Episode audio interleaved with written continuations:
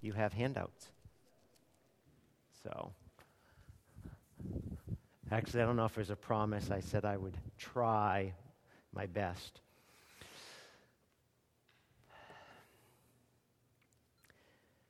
Last week, we started looking at a theology of glory. The subject of God's glory is elementary, but not easy. Do not mistake it for easy. All of Scripture is a revelation of the glory of God and even the verbal aspect that we are privileged to engage in glorifying Him, of which He created us for. So we need to think about how can we bring this about? If this is the chief end of man, this is the purpose of God creating us, we must give thought to how to bring God glory because it is not something that, uh, you know, though, it, though I said it's uh, elementary, it is not easy. In our words, in the desires of our hearts at times, we often fail to glorify God, and so we want to increase our consistency in living lives to the glory of God. We want to be proclaiming God's glory on the earth because that's the very end of our existence.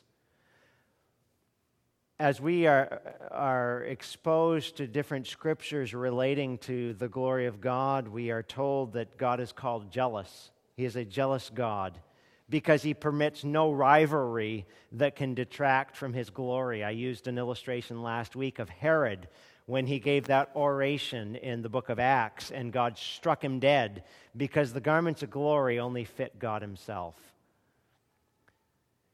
There is scarcely one among a hundred who makes the manifestation of God's glory his chief end, and so we want to do that. The handouts are back there. I beat you to it.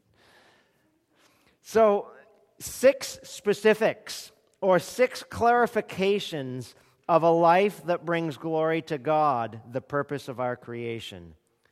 He has saved us to enable us to glorify Him, so we must be committed to lives to the glory of God. First of those six that we looked at last week, we, you must understand why you need to glorify God. And there were four bullet points under that, the, the first slide. Because of who God is, because of what He has done or is doing, because we were all created for it, and because He expects it exclusively and will answer to Him.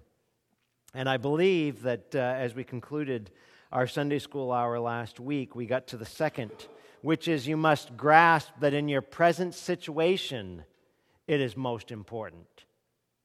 In every situation we go through in life, it has been sovereignly orchestrated by God for the express goal of bringing Him glory. Under that point, because God deserves and expects it in every situation. We could use so many illustrations of how it is not easy to glorify God, but yet God expects it and deserves it because it affects our communion with God and with others, and even affects our appropriation of His grace and help in the situation. If we choose in the moment, in the situation, to glorify self rather than glorify God, does that not hinder our communion with Him? How about in uh, the moment that uh, if, if you are married, when you have an intense moment of fellowship with your spouse? Or as other people call it, an argument, when you choose to glorify self rather than honor them. It hinders communion, it hinders fellowship. It's the same with God when we choose to glorify ourselves or our sin, it hinders and hampers that communion. Think about it. The, the path that we choose, the choices that we make, if, if we don't grasp that in our present situation, glorify God, glorifying God is the most important, it'll create more sin and trouble. We, we read in wisdom literature of the Old Testament that the way of a transgressor, the way of a lawbreaker is what? It's hard. It's hard. We need to not only preach that truth to unbelievers, but when we break God's law, though we are not characteristic lawbreakers because we've been redeemed, we still have transgressed and we have created a hard path, thinking that this is what's going to bring pleasure when in reality it delivers pain in the moment that we choose not to glorify God. We're accountable for that. We're culpable for the decisions we make. So I say one more time to reiterate you and I, who know Christ, must grasp that in our present situation, it is the most important. Who cares if self has to take the back seat? Who cares if you don't win the argument? If God is not glorified, we have failed the situation.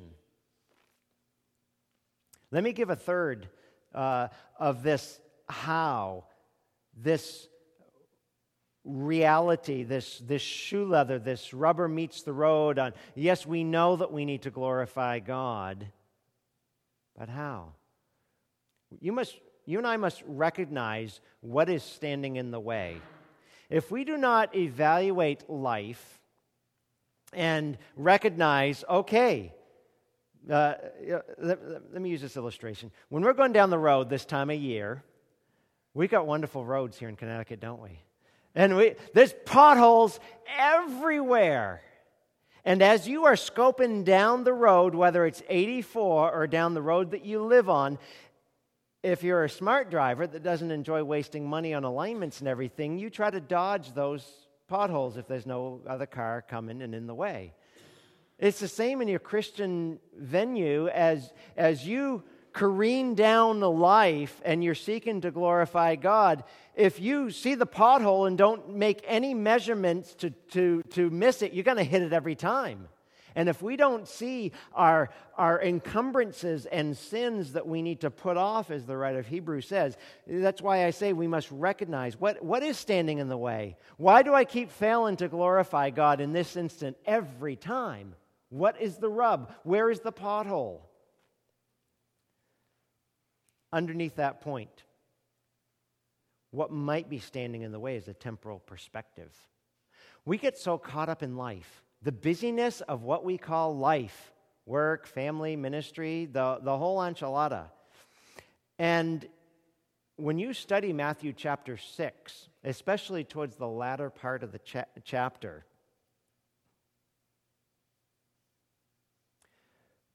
we find that Jesus contrasts the way of the Gentiles, the way of those that don't know him as Savior, but seek ye first the kingdom of God and his righteousness. See, unbelievers, it's all about their kingdom. What I'm building as a monument, as a testament to myself. And so it might be temporal perspective. Take your Bibles and turn over to Colossians chapter 3 for just a quick pit stop here this morning as we seek to reorient life around the glory of God.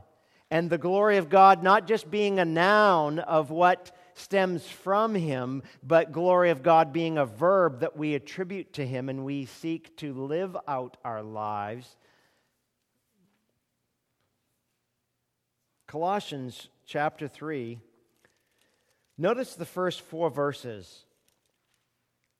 As Paul is writing to the church at Colossae about the new self, the, the new creature in Christ Jesus, he says, Therefore, if you've been raised up with Christ, keep seeking the things above where Christ is, seated at the right hand of God. Notice the command in verse 2.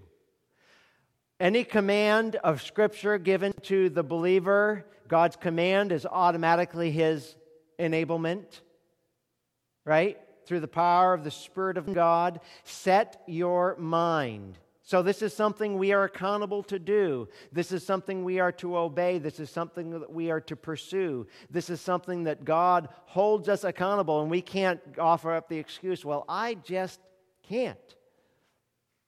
Set your mind on the things above, not on the things that are on the earth. So it's not a matter of I can't, but it might be a matter of just pure laziness and not pursuing the glory of God actively, to set our minds on, e- on an eternal perspective. We need to rise above the situations of life and recognize their eternal consequence of the choices we make. Set your mind on things above, not on things that are on earth. For if you have died, and your life is hidden with Christ in God, when Christ, who is our life, is revealed, then you also will be revealed with him in glory. The end dictates how we behave today as we set our mind, our heart, our affections, our will on eternal things. So we're looking at six specific clarifications of a life that brings glory to God. Six things that we need to be committed to. We need to glorify God and enjoy God's fellowship. Live our lives in the will of God and, and by this accomplish His purpose for Him having us here in the world. So we need to recognize what, what might be standing in the way of me doing this. Second point under that how about an, another life agenda? That might be what is preventing us from bringing God glory. And I, I gave you that illustration. Oh, I never woke the PowerPoint up. Sorry. To make sure everyone knows where we're at.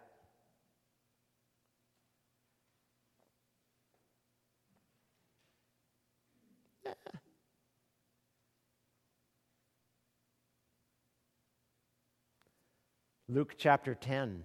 We won't turn there, but let me remind you of the story. You remember Mary and Martha? Martha's, uh, G- Jesus addresses her and he says, Martha, Martha, you are worried and bothered by many things. Oh, I got to do this. Oh, I got to do that. Worried about serving and you know, Mar- Martha, it's almost like she, she's got the hairy eyeball looking at Mary because what's Mary doing? She's sitting at the feet, worshiping Jesus. Chosen the good part. There might be other life agendas that are so consuming our attention, we are not glorifying God. How about uh, having your needs met? Ed Welch says, quote, we need to need people less and love them more.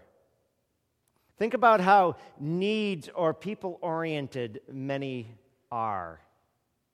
Think about the idolatry that creeps into life of other agendas. Maybe the idolatry of too big a focus on family and not enough focus on Christ You know, I, I threw that in as, as I contemplate, uh, you know, I was looking through uh, the death of Sunday night services in, in churches, and one of the biggest uh, reasons that people suggest as to why they stopped going to Sunday night services was so that they could have family time. And there's no greater thing for the people of God to do than to gather as the family of God and worship of, of Him. There can be subtle little life agendas that creep in to get our focus off glorifying God. So, what are those life agendas? Let me give a, a third under here. Uh, as we're, we are seeking to recognize what is standing in the way of me bringing glory to God, is there a lack of true salvation. Turn over to 2 Corinthians chapter 5 and verse 15. This is one of those life orienting verses. This is a verse that, if you have not, I would encourage you to memorize and revisit this often. Whether you put it on a three by five card and stick it to your rearview mirror or on the bathroom mirror for when you're fixing your face in the morning or whatever the case may be. That this is one of those verses that reminds us why we are here. 2 Corinthians 5:15. Somebody want to read that for us?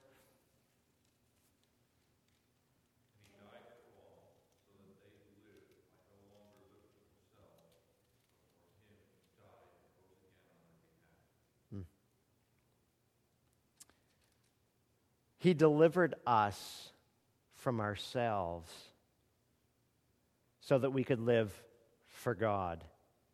Not for ourselves, but for God.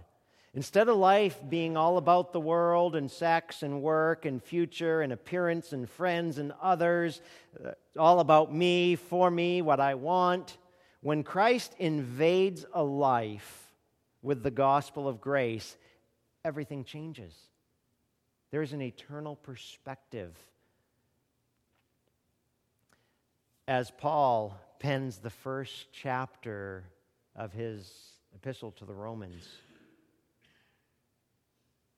characteristic that he says of unbelievers is that they refuse to glorify God. That is a, you know, glorifying God is a mark of true salvation. That, that those that are redeemed by the gospel of grace have a consuming desire to honor God, to honor Christ. And if there is not that desire, probably what's standing in your way from bringing God's glory is that you need salvation. So there can be a temporal perspective, there can be other life agendas, there can be lack of salvation prohibiting from a life that glorifies God. Let me give you a fourth in our list. You and I must know what it practically means to glorify God. What does it look like? There are many ways to glorify Him with our heart, with our lips, with our lives. As you think about having a heart that brings God glory, what are you desiring? What are you seeking after? What, what causes great delight to you?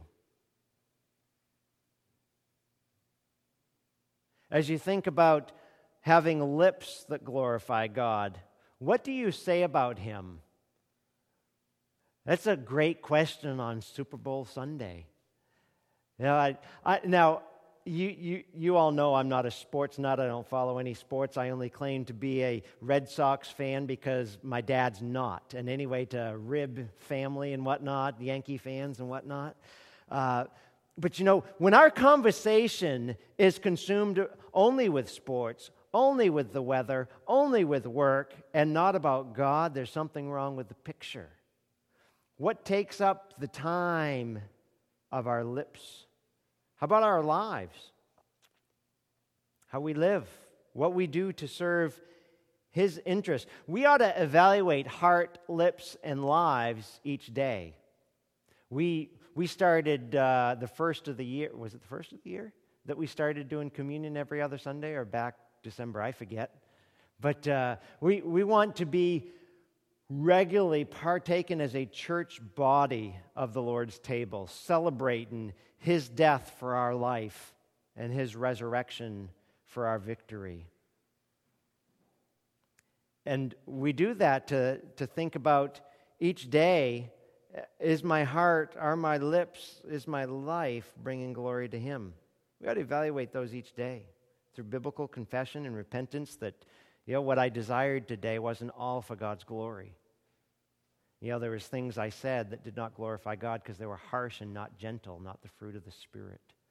And so we quickly confess and repent of that. Let's break it down. And I, I made these all verbs reminding us that bringing glory to God is an activity to engage in. As we break down what it practically means to glorify God, it is reaching out and receiving Him, making Him our first love, knowing Him more, praying, God, reveal to me wondrous truths from your law that I might know you better. Reveal your face to me. It's praising and thanking Him for what He has already done for us. How about a third, as, as we look at where the rubber meets the road in, in a life that glorifies God? How about obedience? I gave you a couple of references there because these are some clear and unambiguous passages that point to a life that glorifies Him. And in John 14 21, Jesus says, He who has my commands and keeps them, he is the one that loves me. And he who loves me will be loved by my Father, and I will love him and will disclose myself to him. So go back up to that first subpoint. If we're praying, God, I want to know you better, and yet, thirdly, we're not obeying him, those are contradictory lives. That's contradictory prayers. He that loves me keeps my commandments. Over there in the next chapter, John 15, 8. My Father is glorified by this that you bear much fruit and so prove to be my disciples.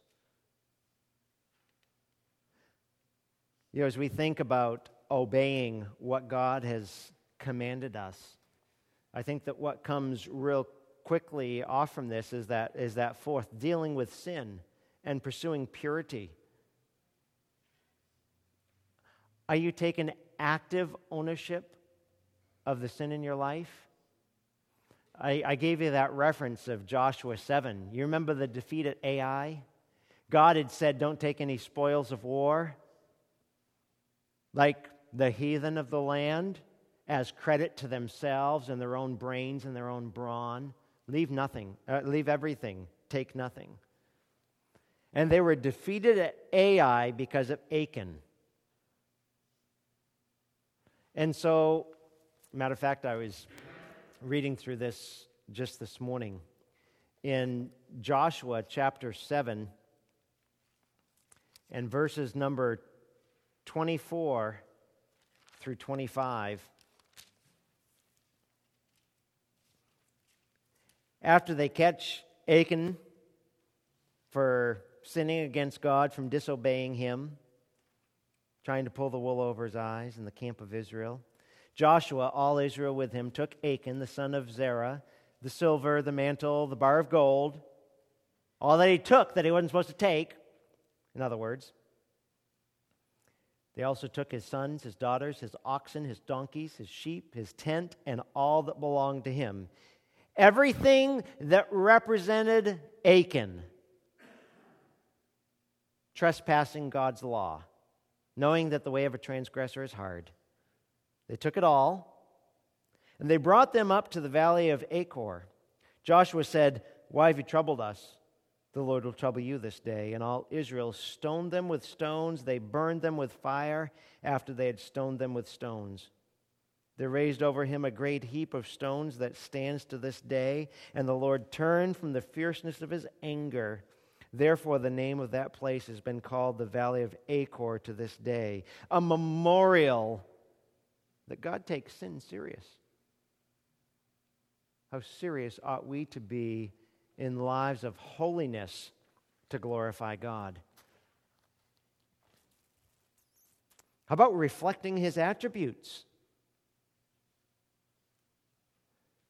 We're commanded in Scripture be holy, for I am holy. Reflect his holiness. How about building up and being vitally involved in the church?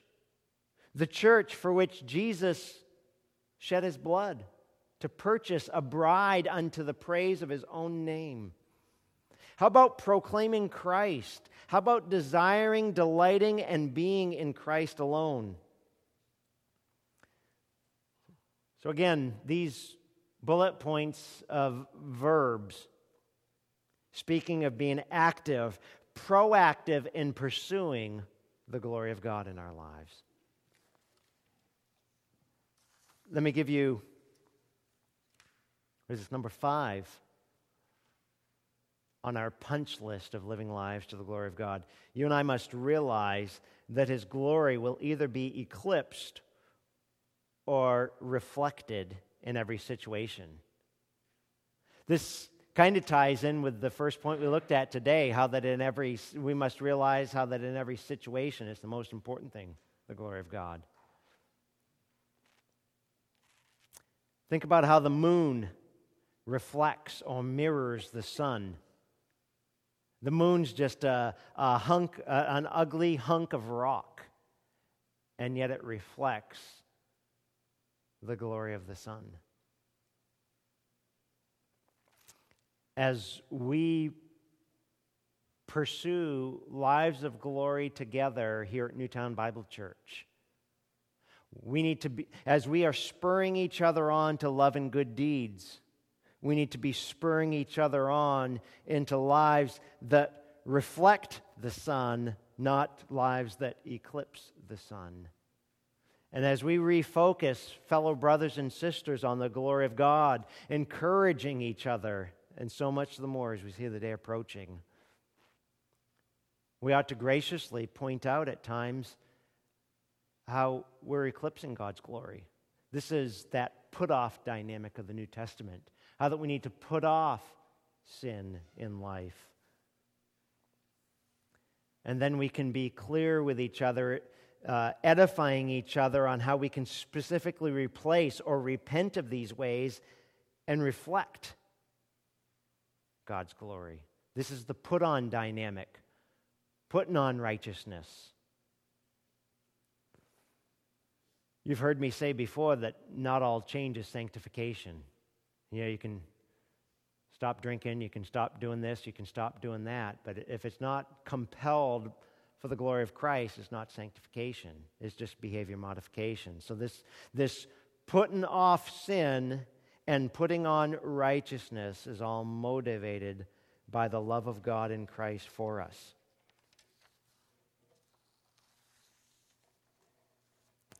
Let me give you a sixth and final.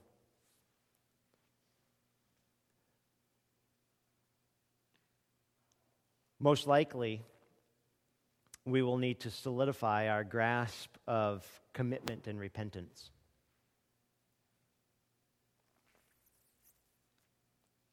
Take your Bibles and turn with me to James chapter 1 for just a moment.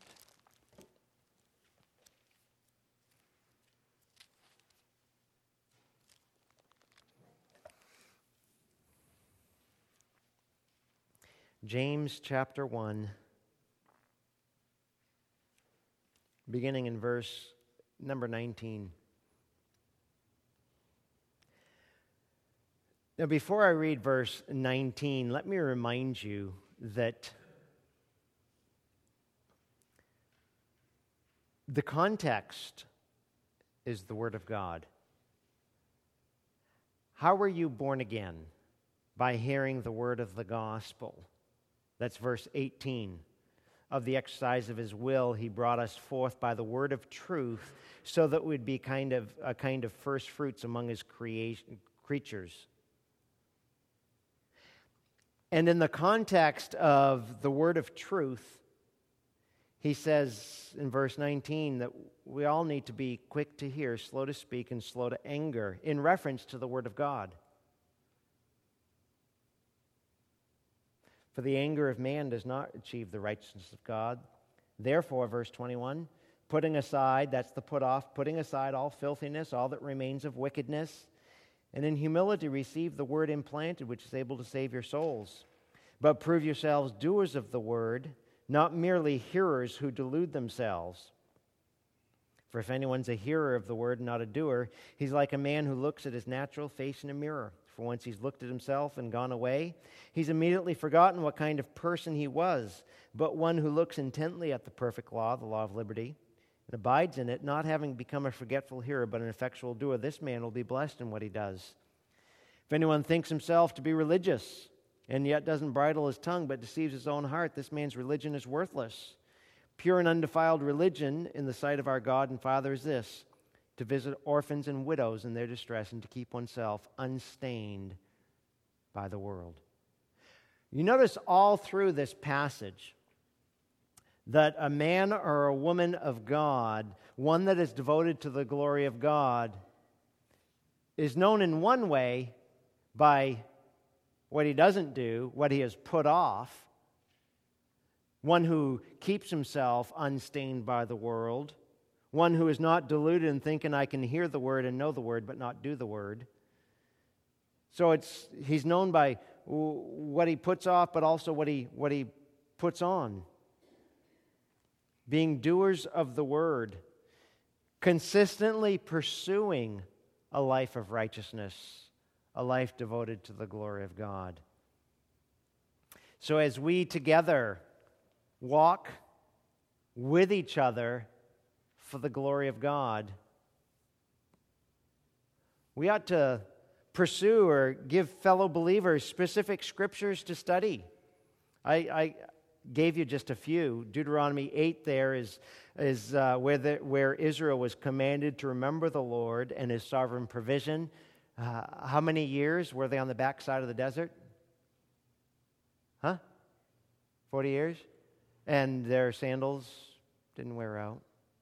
And they commemorated a memorial of God's grace. God provides for his own. Psalm 139, a great treasure chest of God's omniscience, his intimate knowledge of how he created us. Isaiah 40, giving us a big God perspective. As we seek to encourage each other towards lives that glorify God and, and point each other to specific scriptures. We'd even think about different books or booklets that we can read to enhance lives of glory, whether it be A.W. Pink's Attributes of God or A Gospel Primer for Believers by Milton Vincent, how that we can be reminded to rehearse the gospel in our lives. The Valley of Vision, a collection of uh, Puritan prayers. As you encourage your fellow brother and sister towards a life that glorifies God, encourage them to develop a running list of God's attributes to live in light of the great and glorious God. To even make a list of specific ways to reflect on his greatness and glory and then evaluate life and priorities and how they're spent.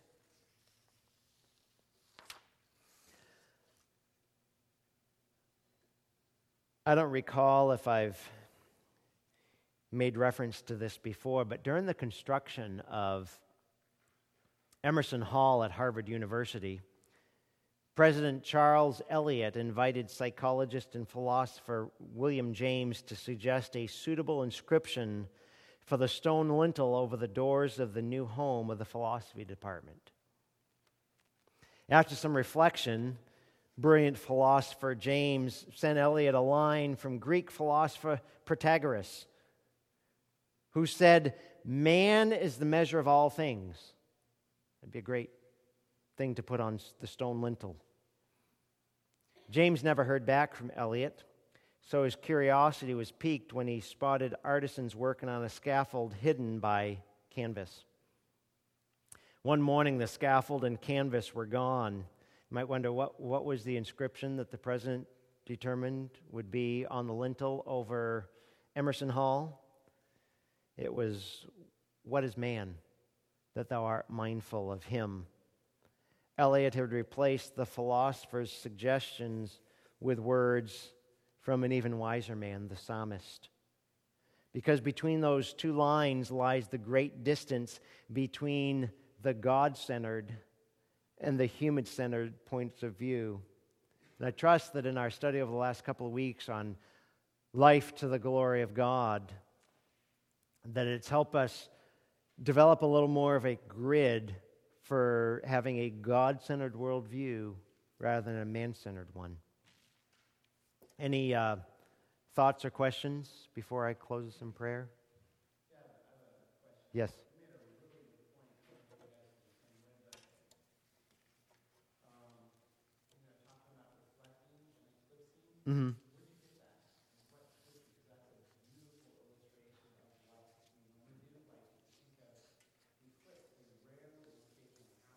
Mm-hmm. Mm-hmm.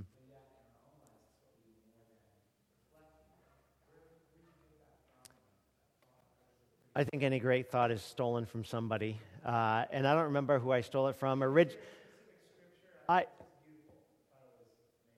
I had an evangelist friend that told me years ago, originality is the ability to forget where you got something, and so I forgot where I got it.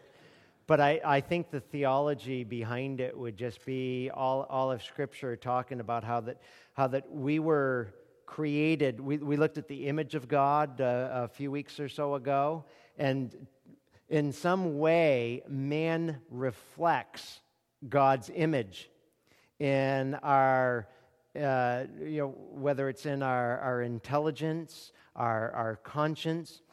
Um, a friend of mine, Rick Holland, wrote a book, Uneclipsing the Son. And I think that that is what our duty is.